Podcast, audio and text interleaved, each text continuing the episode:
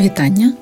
Це проект Лінгвоцид інтерактивний меморіал русифікації України, в якому ви можете дізнатись про заборони української мови.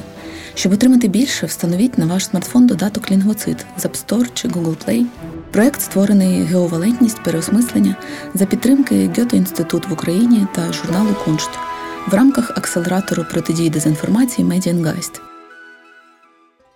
1964 рік. Спалення бібліотеки. 24-26 травня 1964 року спалахнуло книгосховище Державної публічної бібліотеки, яка тоді розташовувалася на вулиці Володимирській, 62. Про цю пожежу існує чимало міфів.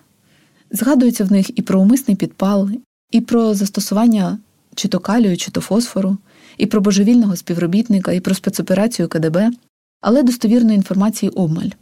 Напевно, можна сказати тільки, що тривала вона три доби, а пожежники спочатку не мали нормального доступу до води через проблеми з пожежною ринвою. Дуже постраждав відділ Україніка і кабінет марксизму. На щастя, встигли вивезти книжки з відділу мистецтва, стародруків і бібліографії. Пожежа не поширювалася на приміщення, де зберігалися рукописи і історичні колекції.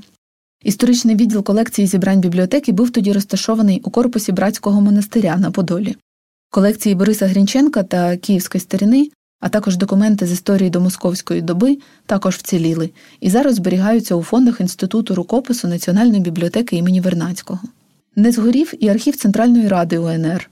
Нині він зберігається в Центральному державному архіві вищих органів влади і управління України. Проте у пожежі згоріло близько 500 тисяч книжок. Частину вдалося відновити завдяки обмінно-резервному фонду. Однак близько 50 тисяч екземплярів були втрачені незворотньо. Зокрема, архівні українські документи, перші примірники українських часописів, багато книжок з автографами українських діячів. Дізнатись більше про проекти його творців, а також встановити додаток з описами і маршрутами ви можете на сайті Linguisite in UA.